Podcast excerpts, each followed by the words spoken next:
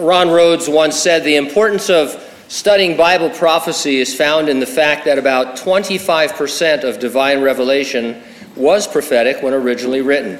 In other words, one out of every four verses in the Bible is prophetic in nature. We reserve a few minutes to discuss current trends that you'd expect from reading Bible prophecy. We are futurists. That means we interpret unfulfilled end times prophecies as future events that will occur in a literal, physical, apocalyptic, and global context.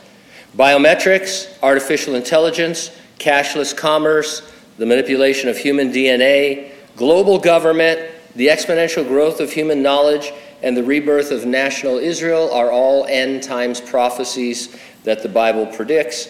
All of these are increasingly trending in the news. Artificial intelligence, or AI, might have a role in the future Great Tribulation. It could, for example, power something called the image of the beast.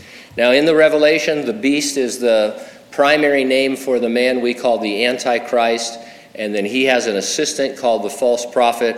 And here's what we read about those guys in chapter 13 it says, Those who dwell on the earth will make an image to the Antichrist. He will be granted power to give breath to the image of the Antichrist, that the image of the Antichrist should both speak and cause as many as would not worship the image to be killed. He causes all, both small and great, rich and poor, free and slave, to receive a mark on their right hand or on their foreheads, and that no one may buy or sell except the one who has the mark or the name of the beast or the number of his name. Uh, and so there will be a some type of an image that um, seems to have life, and it will be able to kill people and police uh, people. And so uh, will AI give breath to the image of the beast and function as a terminator? It, it sounds funny, but it's actually very fascinating to consider. AI is getting spooky if you follow developments in artificial intelligence. Many of the top minds of our day have been sounding a warning for some time regarding AI becoming sentient and having a will of its own. Former Google CEO Eric Schmidt compared AI to nuclear weapons and called for a deterrent regime similar to the mutually assured destruction that keeps the world's most powerful countries from enjoying, uh, destroying each other, rather. Schmidt talked about the dangers of AI at the Aspen Security Forum at a panel on national security and artificial intelligence. While fielding a question about the value of morality in technology, Schmidt explained that he had been naive about the power of information in the early days of Google he then called for tech to be better in line with the ethics and morals of the people it serves, and he compared it to nuclear weapons.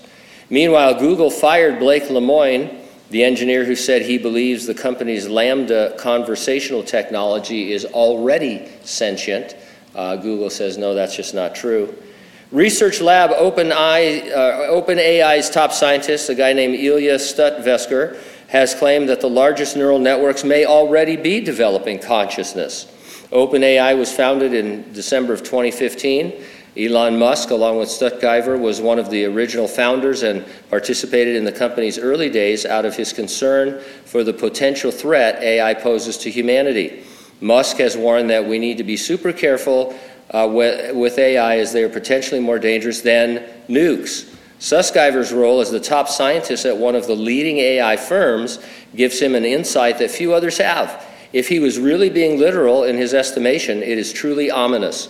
The fact that many experts believe AI consciousness is a ways off is also an indication the industry still lacks the necessary safeguards to prevent Musk's fears from coming true.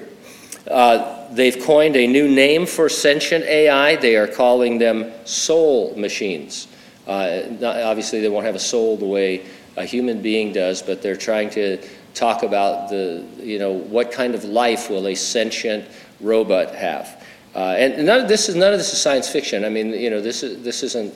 These are scientists uh, that are talking about this, and these are things that are happening right now. One more really creepy story.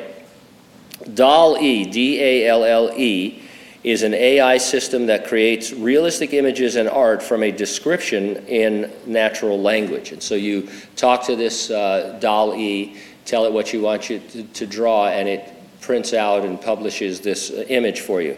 A TikTok account dedicated to asking artificial intelligence disturbing questions revealed what DALL-E thinks the last selfie on Earth would look like. Each AI generated image shows apocalyptic scenes. They all include mutilated humans holding phones as chaos ensues around them. machines, the rise of the machines is what this is. Now, we're not saying that AI will definitely fulfill the prophecy of giving breath to the image of the beast. But if you had to wager, if you had to guess, you think, hey, that's a candidate. It's something that we never would have dreamed possible that now is not only possible, it's probably way ahead of what they're telling us. And even some expert, every article you read, it's like, well, Elon Musk and Sutskever and uh, Stephen Hawking and all of these different geniuses, they're all warning us, but it's okay. Everything's going to be fine. We're not that far along. And you've seen science fiction movies. By the time they're ready, it's too late. Ultron has already taken over, and the Avengers aren't coming. And so it's just it's a very interesting scenario. So AI is something expected by futurists like ourselves. We're not surprised by developments like this. Now we believe the rapture and resurrection of the church are imminent. It could happen any moment. Nothing needs to happen before it uh, meaning that we are not going to be in any part of the Great Tribulation. We see these things preparing and precursors. We don't know how much of this we'll see in terms of cashless society and global government and all that. We're not going to be here for the Great Tribulation. The Lord will come and take His church. He promised that we would not go through the wrath to come, which is going to fall out upon the earth. And that's good, but that means you need to be ready for the rapture. Are you? If not, get ready and stay ready and keep looking up because, ready or not, Jesus is coming.